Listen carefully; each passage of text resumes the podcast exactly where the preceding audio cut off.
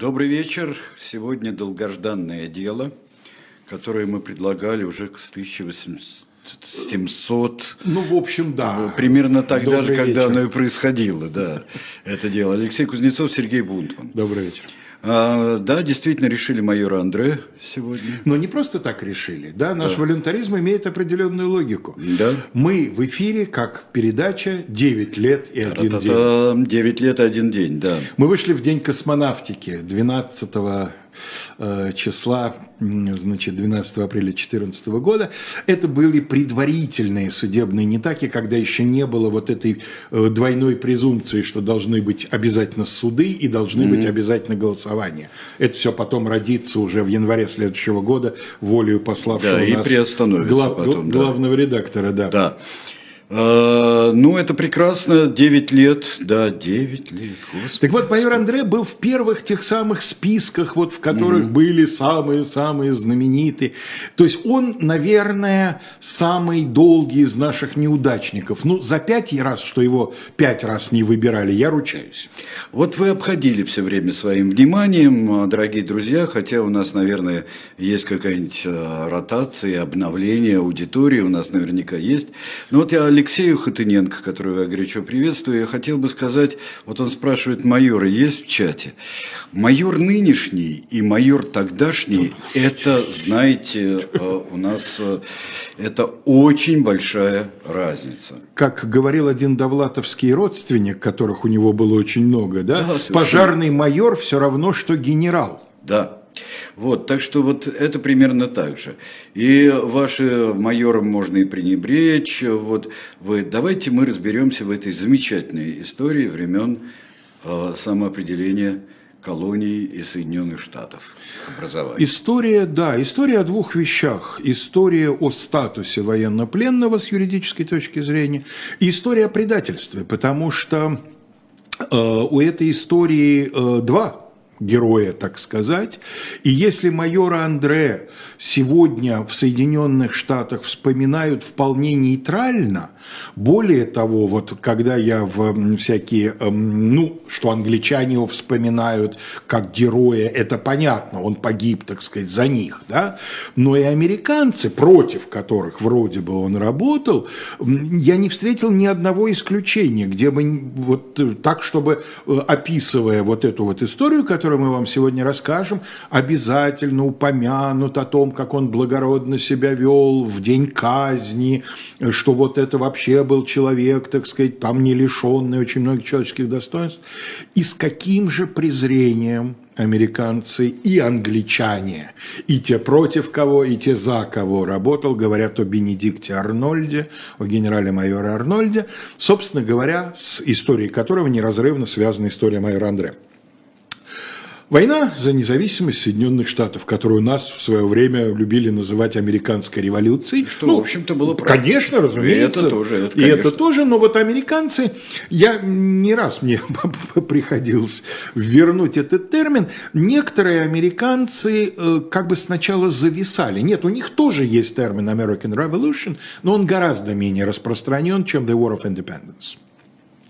Вот. Э, но это действительно, по сути, Потому революция. что оказалась революция. Если бы э, при всех этих обсуждениях э, Конгресса, континентальных конгрессов всевозможных, если бы они же хотели, в общем-то, и нечто вроде монархии, определить и короля давать. А дело в том, что, как да. я это понимаю, когда все начиналось, когда вот раздались первые выстрелы того, что потом станет этой войной, выстрелил при Лексингтоне, да, э, подавляющее большинство тех, кто потом будет сражаться на э, стороне континенталов, как они себя называли, да. да, сторонники независимости, подавляющее большинство, как я представляю себе, совершенно не думали, что все закончится отделением и превращением в самостоятельное государство.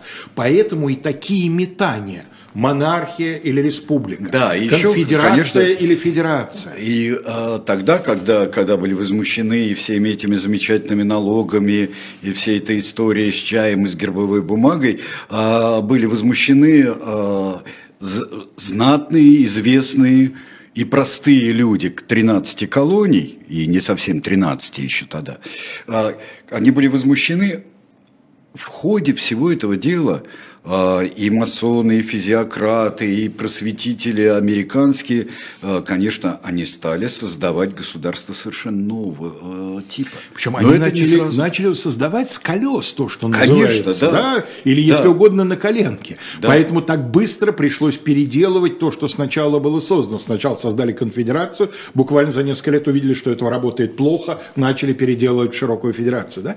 Но э, про это сегодня мы особенно да. говорить не будем. Тут важно что понимать что э, война выросла из возмущения э, населения колоний двумя, по сути, вещами между собой связанными.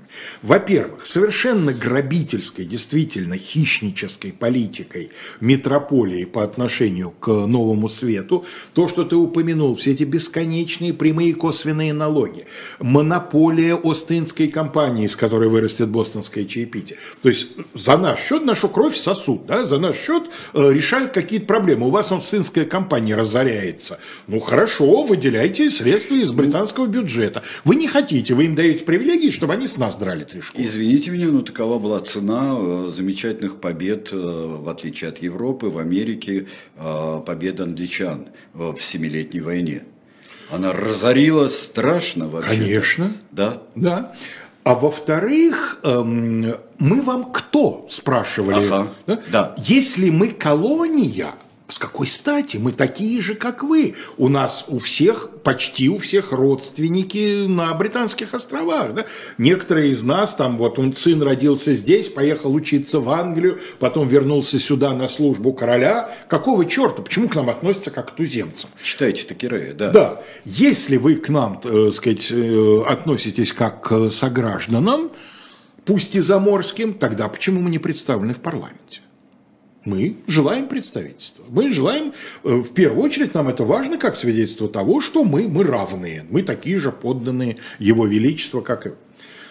И если бы не э, упрямые недальновидности короля и парламента в этой ситуации, не берусь сказать, чья больше, то вполне возможно, что эта история разрулилась бы неким цивилизованным способом, неким компромиссом, потому что большая часть элиты политической колонии вначале не хотела вот этой войны до победного конца.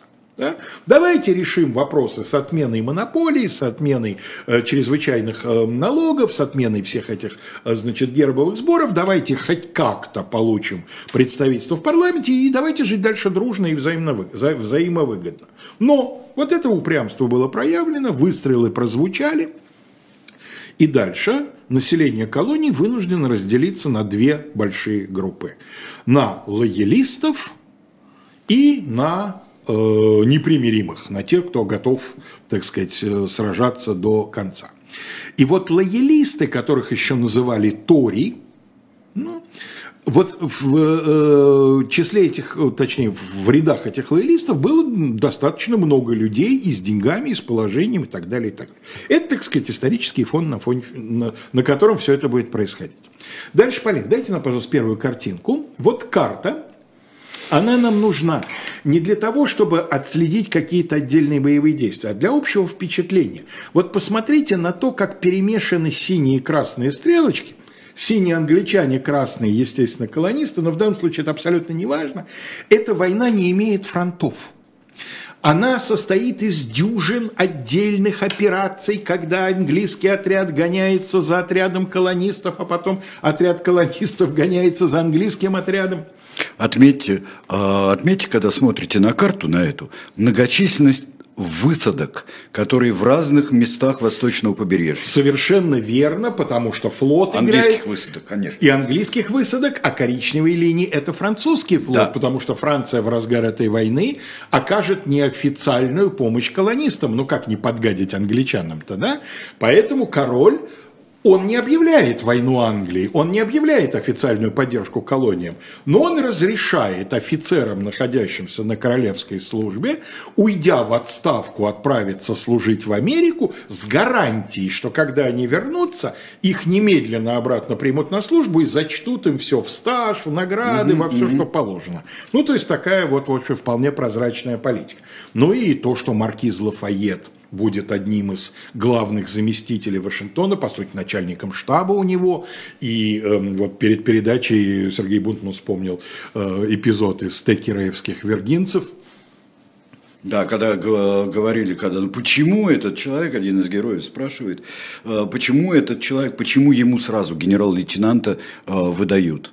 И Вашингтон отвечает, что это не человеку, это целой стране. Конечно, потому что колонисты были безумно благодарны Франции за то, что она их поддержала и людьми, и деньгами, и действиями флота, потому что ну, у них поначалу было ощущение, ну как мы, не имеющие ни регулярной армии, ни, так сказать, как мы одни против самой Англии, да? А дальше, по сути, начинается гражданская война. Потому что большинство английских войск, которые здесь действуют, они не привезены из-за океана.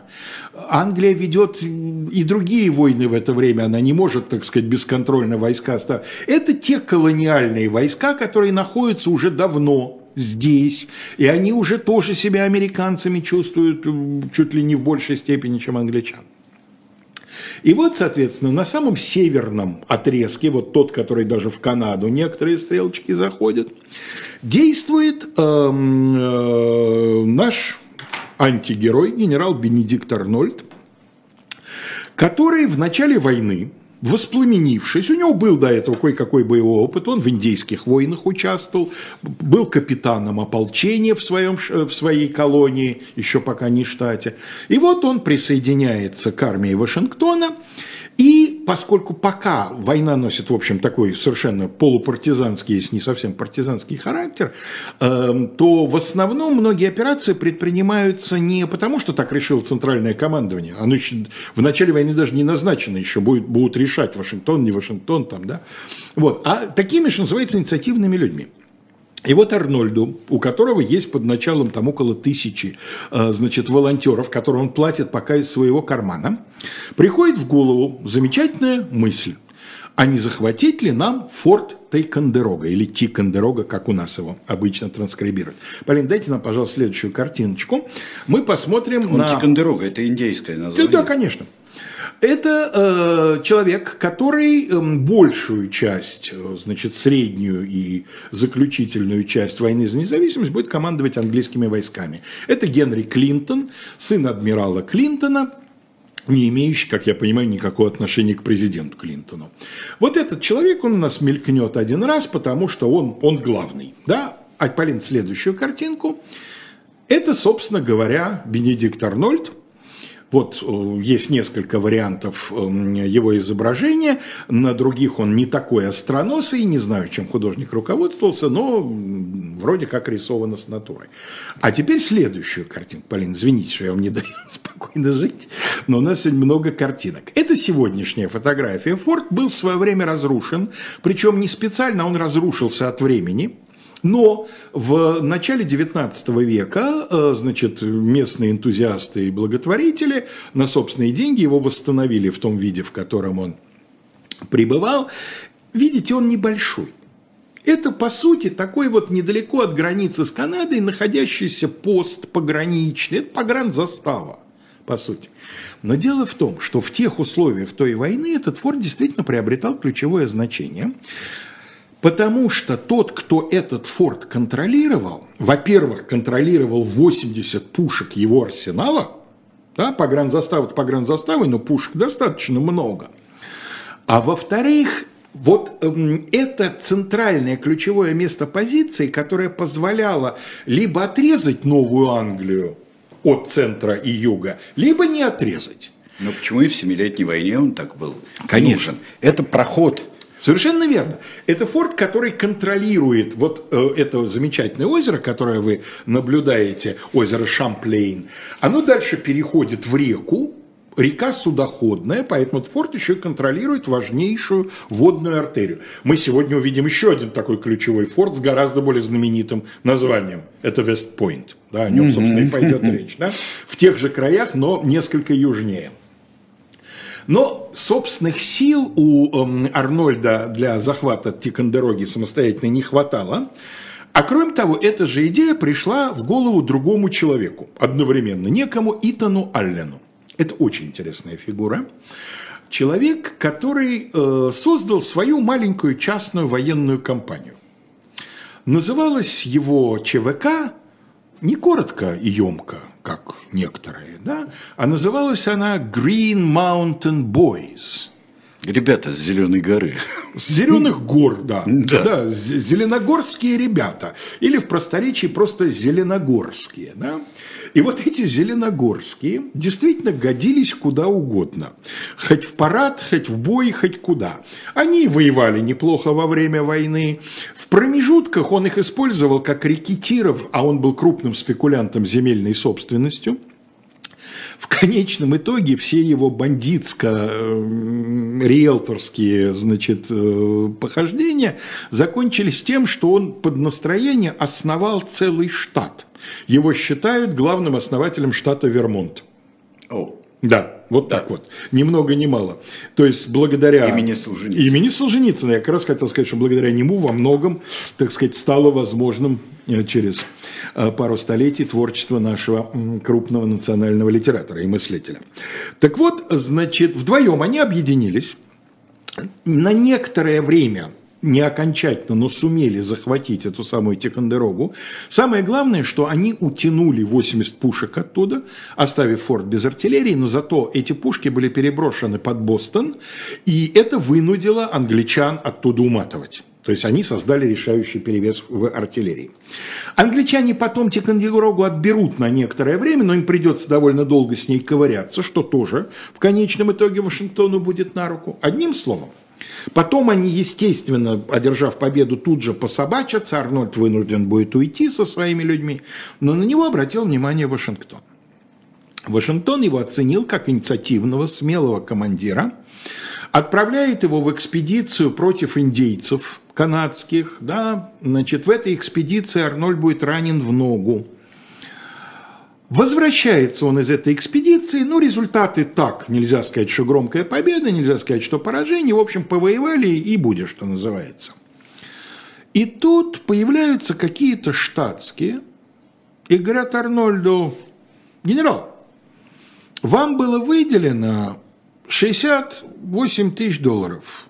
Ого. Мы не получили никакого отчета отчитайтесь, пожалуйста, генерал, за ваши средства. Арнольд, человек недюжинного темперамента, начинает на себе, значит, рвать мундир из подня, кричать, что какой отчет, это же война, вы что там хотите, чтобы я с собой походную бухгалтерию возил, чтобы они, значит, каждый выстрел тут же там это самое. Ну, долго ли, коротко прораться-то он прорался. Да, он еще кричал, что он свои деньги вначале тратил, вот вы мне еще столько-то должны, значит. Прораться он прорался, но отчитаться он из 68 тысяч не смог за 55. То есть отчитался он в лучшем случае там, за одну пятую. Да? А совет территории, теперь уже не колонии, а территории, Совет территории Коннектикут, который ему эти деньги давал, сказал, генерал, ну, это как-то давайте разбираться. Одним словом, значит, э, чувствует он себя крайне несчастным. У него жена умерла, мать его четверых, по-моему, детей. Он в ногу ранитый, причем нога болит, сильно раненый. А значит, э, деньги, которые он свои вложил, он не получил. С него требуют какие-то, значит, штатские мерзавцы отчет за достаточно крупную сумму. Военной славой он не сказать, чтобы сильно овеян. Но Вашингтон его, что называется, отмазывает, да, говорит, не трогайте, важный человек, он мне здесь нужен. Но дальше подключается уже не Совет отдельной территории, а континентальный конгресс, который требует с Арнольда отчета, опять же, финансового по другому поводу. Когда он был назначен комендантом одной из прибрежных зон, и англичан оттуда поперли – точнее сначала англичан поперли, потом он был назначен комендантом. Он там, как старший воинский начальник, распоряжался в том числе и по хозяйственной части, а потом ему предъявили список из 12 пунктов обвинений, о том, что он пользовался своей властью, значит, военного коменданта в собственный карман. Вот там какие-то грузы, которые были сочтены как приз. Он, во-первых, почему-то решил, что это ему приз. Во-вторых, для перевоза этого приза туда, куда ему нужно, использовал военные подводы бесплатно. Ну, то есть, в общем, то, что называется коррупция. И коррупция, разбираемая в полном несоответствии с принципом победителей не судят. Потому что э, не только у нас сейчас, но и тогда в Европе считалось как? Вот закончится война, тогда, тогда может быть, спросите. Да. И спросите вы только в том случае, если война закончится недостаточно блестяще. Попробовал бы кто-нибудь у Веллингтона после Ватерло что-нибудь спросить, да? Угу. Он бы своими знаменитыми веллингтоновскими сапогами потоптал бы любой суд, вплоть до палаты лордов, значит, э, в эту самую, в мелкую труху. А эти американцы со своим поклонением денежному мешку, они прямо да, сейчас. Да нет, это просто... В режиме там, реального времени. Извините меня, они там нормальные, рачительные, ну, не знаю. методисты, квакеры и ну, так да, далее. А да. поэзия боя, а упоение войны, а это... И вообще, что это такое, почему генерал должен э, отчитываться за то, что он какие-то подводы бесплатно взял на подведомственному территорию? Что это вообще такое? Ну, короче, он со всех сторон бедный и несчастный я хочу привести мнение одного современного значит, исследователя. Он не профессиональный историк, он писатель, но писатель, пишущий на исторические темы. И вот как он... Эм, так, сейчас извините, где же у меня это? Э, вот как он... Слушайте, ерунда какая-то. А, извините. Вот как он э, рассуждает на темы, что заставило, что вынудило Арнольда совершить свое грязное предательство. Он один из самых сложных для моего понимания персонажей американской истории. Стал ли он предателем из-за всей несправедливости, реальной или вымышленной, которую в отношении него совершил континентальный конгресс и ревнивые другие генералы? Из-за постоянно боли двух ранений, а он потом второе ранение, причем в ту же ногу, уже изуродованную подагрой получит. То есть, по сути, он, насколько я понимаю, был, в общем, инвалидом э, в тот период, о котором мы будем говорить уже от эм, э, тех ран в переносном смысле, которые были получены в детстве. У него в детстве был очень драматический эпизод. Он вообще родился в очень зажиточной семье, но его отец то ли был, то ли быстро стал алкоголиком и пропил все свое имение. В результате ему пришлось там из самых низов опять выбираться. Или это был кризис среднего возраста. Ну, современный человек говорит о кризисе среднего возраста. Кто бы там в 18 веке заговорил, потому что генерал изменил, потому что у него, извините, кризис среднего возраста. Или э, брак с очень юной, очень красивой, очень лоялистской Пегги Шиппен. До Пегги Шиппен мы в ближайшее время доберемся. Короче, сложно много причин, которые могли его толкнуть на то, что он совершил. После смерти жены он действительно довольно быстро встречает, Полин, дайте нам, пожалуйста, картиночку. И вот мы видим очаровательную юную леди. В момент, когда они познакомились, ей было 17, ему было 35. А, значит, э, она происходит из хорошей аристократической американской семьи. Она веселая, она актриса-любитель, выступает на любительской сцене, она привыкла, что вокруг нее много мужчин. Среди этих мужчин, кстати, будет бывать и майор Андре тоже. Э, она привыкла быть в центре внимания, значит, в их доме э, в Филадельфии, пока англичане вокруг, один из главных салонов, бывают британские офицеры и генералы. Ну, а потом англичане уходят, А, но приходят континенталы, они не мстят, они не, не мажут там ворота дегтем, там не возят на телегах по городу, но жизнь как-то меняется, становится скучнее, как вы совершенно правильно заметили, квакеры, методисты, что они понимают в веселой жизни. А тут этот, ну, уже по тем временам не очень молодой, израненный, но генерал все-таки и так далее. Одним словом, он влюбляется, он просит выйти за него замуж, она соглашается, и, значит, молодые, э, покупая, он покупает роскошный дом, его довольно быстро придется продать, потому что непосредственно и так далее, и так далее, и так далее. Да, ну на этом мы прервемся. А вот его семейная жизнь, а также жизнь политическая и военная... Которые тесно переплетутся. Да, переплетутся, и к майору Андре мы придем вот э, через некоторое время.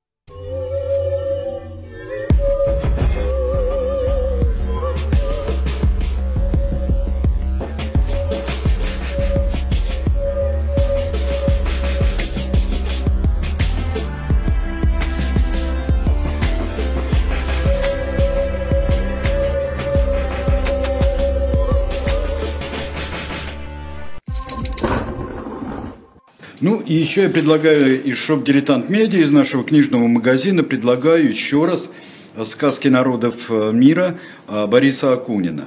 Э, действительно, народов мира и столь любимый Японии Борисом Акуниным, и разных других народов тоже. Здесь есть сказки. Все это с открыткой, не с повесткой от Бориса Акунина, а с открыткой. Вот это получать совершенно спокойно можно с открыткой от автора. И э, если вам понадобятся там автографы наших, э, в общем-то, живых гвоздевцев и дилетантов, то мы с удовольствием вам их э, дадим. Так что покупайте, это очень хороший сборник, очень хорошая книжка. На шоп Дилетант Медиа вы прекрасно это очень просто найдете на сайте нашего книжного магазина. Я к тому, я подумал, что да. если когда-нибудь открытки от Бориса Акунина начнут переходить через госуслуги, да. это будет хорошим признаком. Это будет чудесный признак. Да, это будет, да, через госуслуги вы можете совершенно бесплатно. И причем даже там не расписываться. Да. Вот. Только вам за это не будут запрещать куда-нибудь уехать или взять кредит. Да. А, вот. Э, дорогие друзья, в общем, мы э, сейчас женились грехом пополам. Мы женились грехом пополам, сразу почувствовали, что нам это не очень по карману, плюс всякие обиды накопились. Я забыл упомянуть, что его там еще по, по службе обходили назначением. Он был ужасно недоволен, что более молодые офицеры получили генерал-майора раньше, чем он, а вот он там от раны страдает, а ему дали генерал-майора со старшинством. Ну, короче, в общем, полный набор всего начиная от детских обид и кончая обидами совершенно, так сказать, конкретными. Он начинает искать выхода на, британскую, на, на британское командование. Он, он инициативник. Его не нашли, он сам просится в агенты.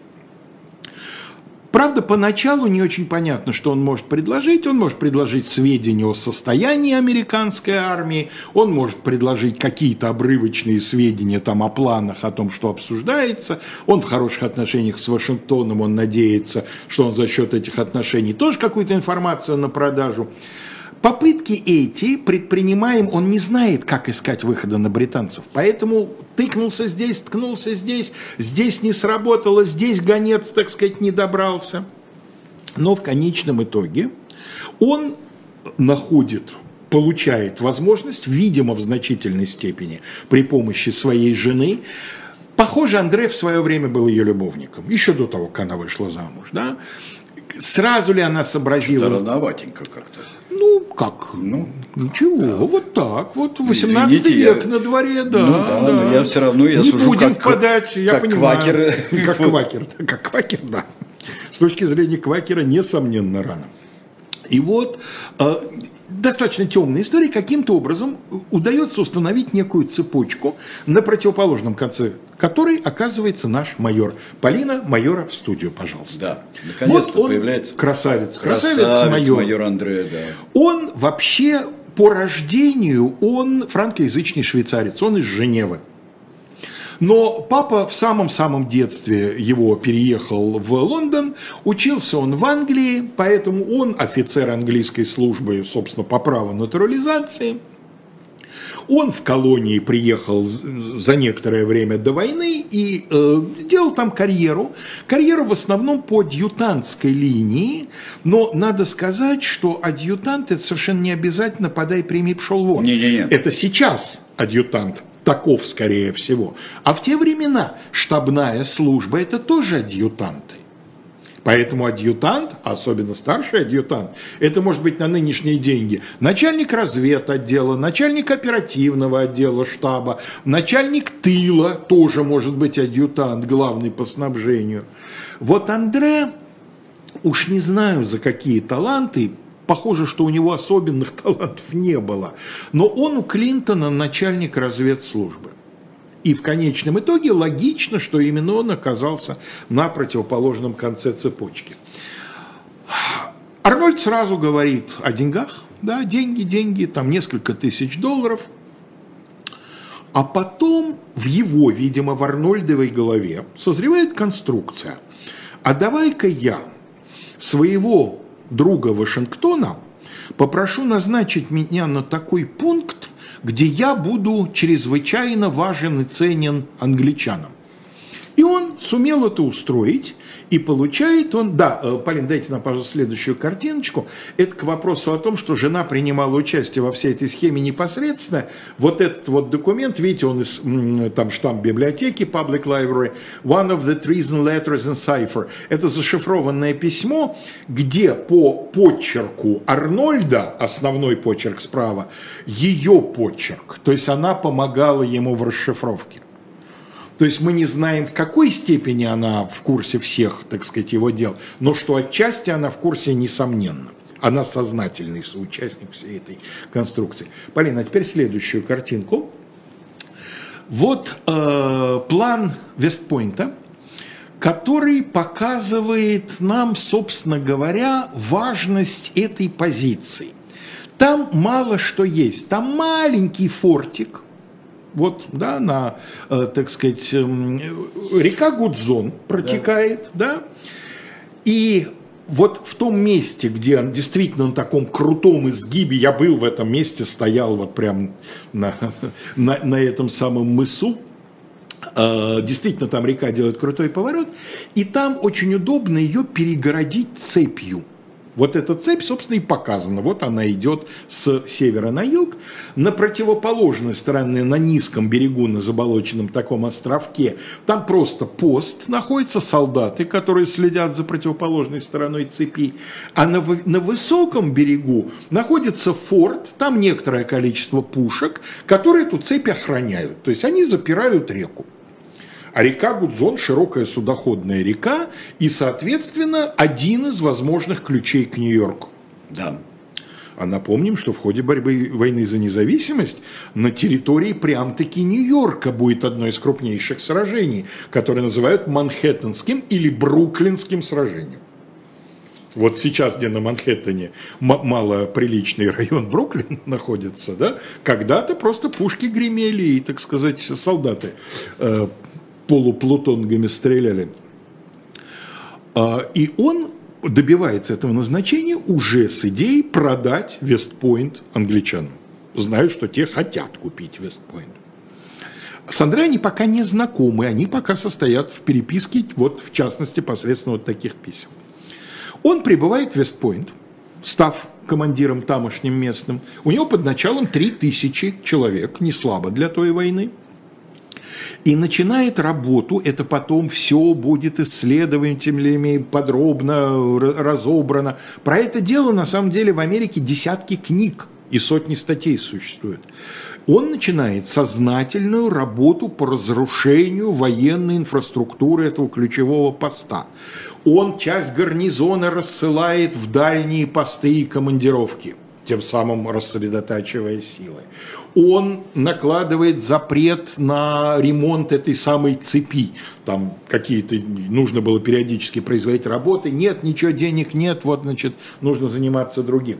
Он как-то переориентирует орудия таким образом, что они позволяют, если знать, как они ориентированы, значит, обойти сектора обстрела и так далее. То есть он готовит э, крепость к сдаче. Ну, крепость громко сказано, но к сдаче. Но он требует за это 20 тысяч фунтов. Это огромные деньги. Ну, на это можно, с этого капитала можно не очень богато, но можно жить просто-напросто, да, если его получить. Достаточно богато. Ну, я имею в виду джентльмену не очень богато. О, да. А простому человеку можно просто роскошно жить с этого капитала. Да. Вспомним в следующем 19 веке какая-нибудь героиня э, какого-нибудь рассказа типа «Медные буки» будет говорить Холмсу и Ватсону, тетенька оставила мне капитал 500 фунтов, вот благодаря этому да. я там могу прилично существовать. Ну или, как говорил Джон Сильвер, да, Старый Пью потерял свой иллюминатор, а теперь он проживает 300 фунтов в год, как лорд из парламента. Вот так. Вот так вот. А, и э, поэтому возникает необходимость очной встречи. Андрей не может не обсудить важные детали, кроме того, он явно совершенно намерен торговаться, пока он, потому что такие, таких денег у Андрея нет. Это надо, естественно, у командующего просить. Ну и в результате назначается свидание, и Андре, э, да, и тут происходит вот то, что в разведке, видимо, имеет ключевое значение. Вот невезение, неудача, совпадение, да, и провал. Эм, у Вашингтона тоже есть люди, которые занимаются соответствующими вопросами. В частности, дайте нам, Полин, пожалуйста, следующую картинку. И мы видим тут бравого такого э, офицера, которого зовут Бенджамин Толмидж. Это визави Андре со стороны колонистов. Человек, который никогда не имел никакого отношения к разведывательной службе, но сумел создать достаточно эффективную и очень везучую разведывательную сеть, бриллиантом которой была сеть, значит, э, под прикрытием коммерческой фирмы – мне сразу вспоминается легендарная Красная Капелла. Там же тоже в Брюсселе была коммерческая фирма, да? Очень удобно. Агенты, камевояжеры шастают туда-сюда с образцами по делам торговли. Есть магазин, а в магазине можно хоть черта принять, да, так сказать, так, что никто не заметит э, под видом покупателя разбитная жена, так сказать, главы этой сети в роли хозяйки, которая прекрасно во всем этом разбирается, всем этим дирижирует. И плюс э, в городе, где это все расположено, власть британцев, и она еще и держит гостиницу с, так сказать, э, питейно-едальным заведением, в которой снимают как пансион э, британский полковник, который по традиции британского полка регулярно накрывает стол э, офицерам своей части. А женушка рада услужить, лично командует слугами, которые им прислуживают, чтобы господам офицерам вовремя наливали и подавали – и слушает, слушает, слушает, слушает.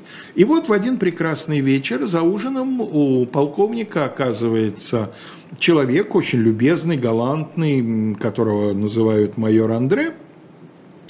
И тут приходит письмо, входит посыльный, говорит, э, письмо какому-то Джону Андерсону. Он говорит, здесь нет никакого Джона Андерсона.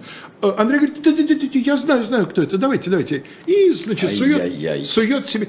Еще даже, в общем, не, не сумели придумать ничего. Джон Андре, Джон Андерсон. А письмо от э, Арнольда. Но хозяйка пока этого не знает, естественно. Она только заметила, что Андре, человек, которого она знает как Андре, он письмо явно не собирается никому передавать. Он его сначала засунул за камзол, а потом, когда хозяин там, так сказать, вышел зачем-то э, в другую эту самую, он взял письмо, открыл и прочитал, хотя оно не ему вроде как адресовано. И она об этом фактике, среди прочих фактиков, сообщает по команде. Письмо попадает к Толмиджу. Толмедж, э, значит, э, прочитывает, у него была феноменальная память, а через час, ну вот совпадение, если бы это было через пару суток, может и феноменальная память бы уже не сработала, уже бы все забилось. Через час приходит письмо на имя Вашингтона, но корреспонденция к Вашингтону проходит через Толмиджа, потому что он тоже его адъютант, ага. разумеется. Письмо от Арнольда. А, слушайте, ко мне тут в Вестпойнт едет очень важный человек, офицер э, Джон Андерсон. Пожалуйста, так распорядитесь, чтобы там, если вдруг его попытаются задержать наши люди, чтобы они его пропустили. Вот мне нужно, чтобы... Про... И Толмидж, ну, так что так фигня какая-то. Я в течение часа второй раз слышу про Джона Андерсона, только один раз похоже, что это Джон Андерсон, майор Андре, который запросто беседует с английским полковником на английской территории. А второй раз я слышу, что комендант Вестпойнта Джону Андерсону просит обеспечить беспрепятственно это самое. А дальше невезение продолжается. Толмидж распорядился, чтобы задержали, но Андрей, видимо, что-то подозревая, а может тоже совпадение, пошел другим путем – первоначально предполагалось, что он будет э, по суше вдоль реки к Вестпойнту, mm-hmm. а он на кораблике. Кораблик назывался «Vulture», стервятник. Да. Вот на этом самом стервятнике он прибывает, высаживается на берегу недалеко от Вестпойнта. Полин, дайте, пожалуйста, нам следующую картиночку. И вот в этом красивом домике, принадлежащем Джошуа Хетту Смиту, сейчас это дом-музей, естественно, называется «Дом предательства», вот в этом доме всю ночь они перетирают. Похоже, что в основном спор идет о деньгах, ну и о всяких там деталях. А за это время, опять невезение, значит, какие-то энтузиасты местные, возможно, те самые выдвинутые на дальние передовые посты, значит, американские э, добровольцы, с рассветом обнаружили этого самого стервятника, болтающегося на якорях сбоку, где-то недалеко от, э, так сказать, и на всякий случай из пушек его обстреляли. А стервятник решил, что в такой ситуации надо уйти подальше, и ушел. Так. А Андре, там... нужно выбираться обратно теперь как-то по суху. Я уж не знаю, во что он был одет – но ему Арнольд дает гражданскую одежду, это станет потом важнейшим формальным пунктом обсуждения на суде. Он дает ему гражданскую одежду. Возможно, тот был в форме офицера континентальной армии. Но не на всякий случай, да, у тебя... Он ему дает гражданскую одежду. Андре с собой тащит четыре свитка документов – четыре полноразмерные бумаги. Ну, я понимаю, что микроточки быть не могло в то время, ну, но да. не маленькая записочка, да, а четыре листа. Ему дают сопровождающего вот этого самого Джошуа Хетта Смита. Тот его ведет, ведет, ведет доводит до некого пункта и говорит, слушай, ну здесь уже вот, вот совсем вообще ничего осталось там до британских постов, но я боюсь, еще меня там пострелят по ошибке, я вообще человек не военный, мне заплатили, чтобы я тебя проводил. Я тебя проводил, вот туда дуй, напоминает, да, когда пастора поставили на лыжи, да? Да, и вперед. Да. А потом у Штирлица защемило сердце. Он понял, что пастор совершенно не умеет ходить на лыжах. Я не знаю, умел ли майор Андрей ходить на лыжах, но получилось у него скверно. Полин, дайте нам, пожалуйста, следующую картинку. Андрей уже почти дошел. И тут он нарывается на трех джентльменов. Джентльменов звали... Сейчас, если быстро... Вот, нашел. Джентльменов звали Джон Полдик, Айзен Ван Варт и Дэвид Уильямс. По официальной версии, они были militiamen, то есть ополченцы, ополченцы, которые несли службу, так это вот... Правда, не очень понятно, что это третий балбеса рядовых несли службу без офицера. Раз – не очень понятно, почему один из них был одет в шинель английского образца, позаимствованную на соседней ферме.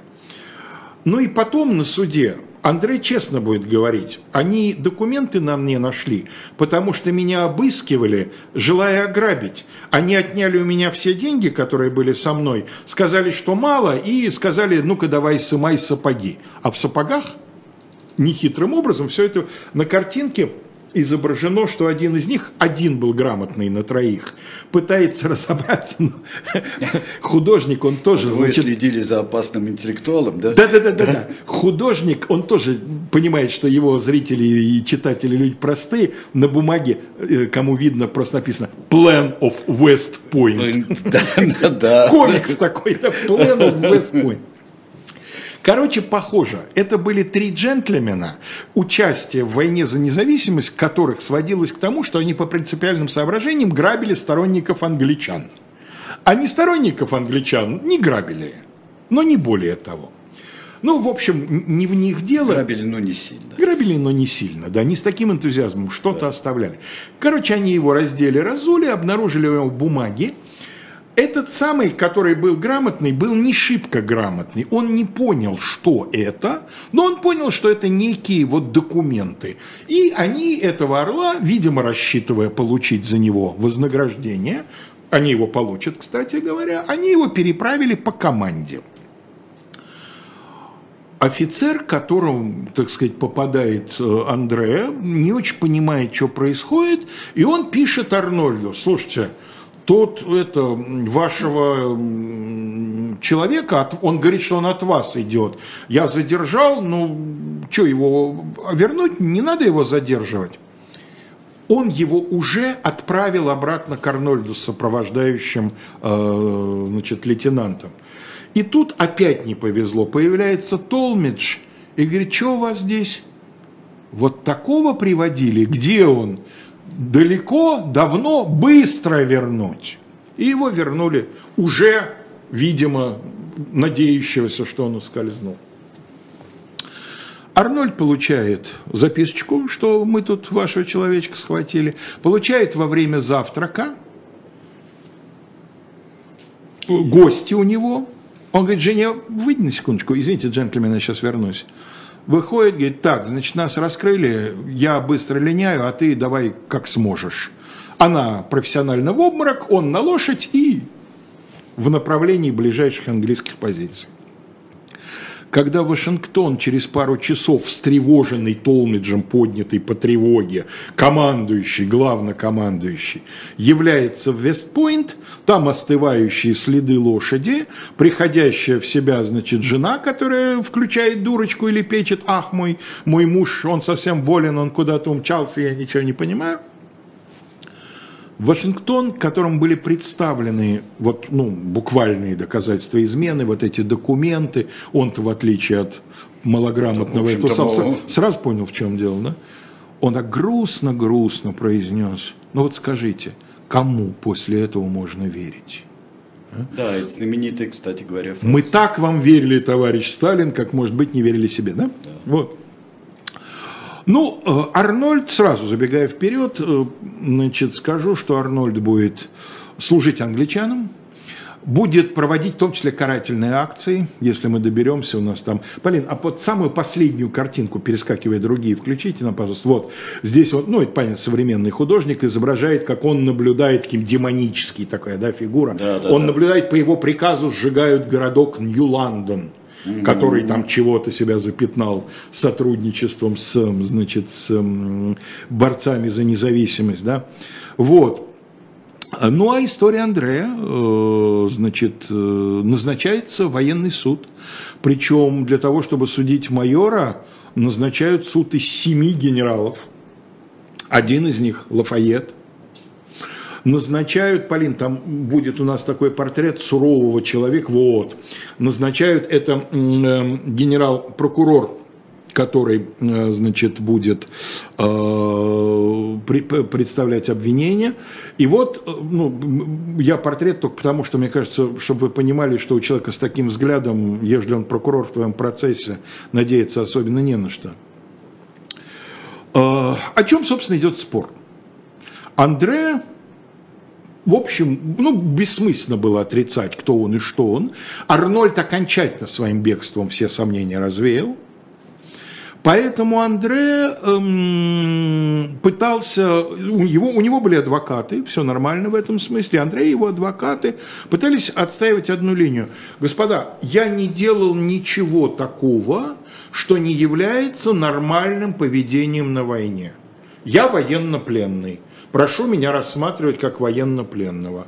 А суд говорил, нет, голубчик, какой же вы военнопленный, если на вас не было формы? Вот это то, что потом Женевские конвенции, так сказать, сначала Гагские в начале 20 века, потом Женевские уже после Второй мировой войны. Военнопленный – это тот, кто взят пусть и с оружием в руках, но в форме. Да. И вот э, поэтому патетические сцены открывания под э, одной формой, другой – там какие-нибудь у кого железные кресты там и так далее, и а знаки различия. ты надел гражданскую одежду, Все. ежели ты взял документы на чужое имя, ты шпион. Да, Все. ты шпион, лазутчик. И это э, дело презираемое. И в конечном итоге, видимо, Андре сам, наверное, был внутренне с этим согласен, потому что смертный приговор он выслушает стоически. Единственное, э, на чем он будет продолжать до последнего настаивать, о чем он будет... Э, да, Андре он все-таки человек образованный, он в своей защите будет ссылаться на common sense, здравый смысл – несколько, ну, господа, ну а что вы хотите, чтобы я, работая с агентом на связи, в форме британской армии к нему, что ли, при всех, так сказать, крестах да, и лентах с развернутым знаменем. С развернутым знаменем, напевая громко «Боже, храни», там сказать, короля, да? Вот. Почему здравый смысл? Потому что Common Sense – это название знаменитой брошюры Томаса Пейна, недавно вышедшей о том, что вот американские вот эта вот нация должна быть основана на здравом смысле и так далее, и так далее. Но не сработало. И дальше он будет, собственно, пытаться продавить только одно, чтобы его казнили как военного. Он будет просить расстрела. Вашингтон совершенно не намерен был превращать э, казнь в унижение, напротив, сохранилось подробное описание казни, врач оставил, значит, э, два больших абзаца, будет почетный караул, Андре предложит сказать последнее слово, если он хочет, значит, его на эшафот будут провожать офицеры, когда он сам Э, наденет себе петлю на шею, офицеры отдадут воинское. То есть все будет подчеркнуто, торжественно, но повешено. Но не расстреляли. Не расстреляли не потому, что Вашингтон хотел его унизить, а потому что нужно идти до конца. Раз мы тебя казним, за то, что ты взят в гражданской одежде как шпион. Ну что же, мы тебя за это осудили, а теперь будем казнить как офицера. Где же логика? Да? Нельзя. Мне перед моими людьми неудобно. Ну да, здесь вот этот common sense, он, он а, пошел сам с собой вот взрываться изнутри. А, и а, да, это тяжелая история. История майора Андрея, история Арнольда. И э, я бы всем порекомендовал, кто э, не прочитал когда-то, э, кто не прочитал когда-то, прочитать изумительный роман э, Фенемора Купера «Шпион», который вот такую ситуацию, и там долго, э, там разговаривают об истории майора Андрея. Не путать со следопытом. Нет, конечно, да. А, шпион, а, и это, и это один из лучших, если вообще не лучший роман, не относящийся к кожаному челку. Хороший был писатель. И в заключение говоря. надо сказать, что такой вот сейчас э, Бенджамин Арнольд занял то место, такие ведь есть и у других наций. У французов это Пешегрю. Да. Блестящий генерал, но изменивший дело революции. Ну а у нас, конечно, Власов. Да, а, да, хотя здесь, э, в общем-то, э, дело, как всегда, все сравнения приблизительные. Конечно, но речь о том, что это человек, прославившийся на службе Да, понятно, что и Пешегрю, и Власов были людьми достаточно прославленными, как и Арнольд после Тикандероги. Да. И Но... потом вот, что называется, испортили себе некролог. Да, вот в этом. Но э, здесь у него еще, конечно, были очень э, важные э, денежные дела и денежные дела, и корыстные дела. И все-таки он прежде всего попался на, на в общем-то, воровстве. Ну, Власову сейчас тоже припоминают, что он был как мужчина, человек не очень порядочный, да? Ну, и Пешегрю наверняка что-нибудь вспоминали помимо его. Ну измены. да, это можно найти всегда. Поскольку это все мы несем всегда. на себе след первородного греха, хочется вспомнить накануне Пасхи. Да, и директора э, Института генетики. Да. да. А, ну что ж, друзья мои, все, на этом мы завершаем. Сегодня вас ждут очень интересные передачи. В 19 часов Александр Архангельский а, по, в особом мнении, Маша Майер с ним. Пастуховские четверги в 21 а, апдейт у нас Лиза Аникина будет вести сегодня разговор будет вести с Владимиром Пастуховым. И все без изменений Один с Дмитрием Быковым – Вторая часть э, его выступления в эфире – это Вениамин Каверин «Урок истории». Очень, как всегда, это любопытно и интересно. Всего вам доброго, до свидания.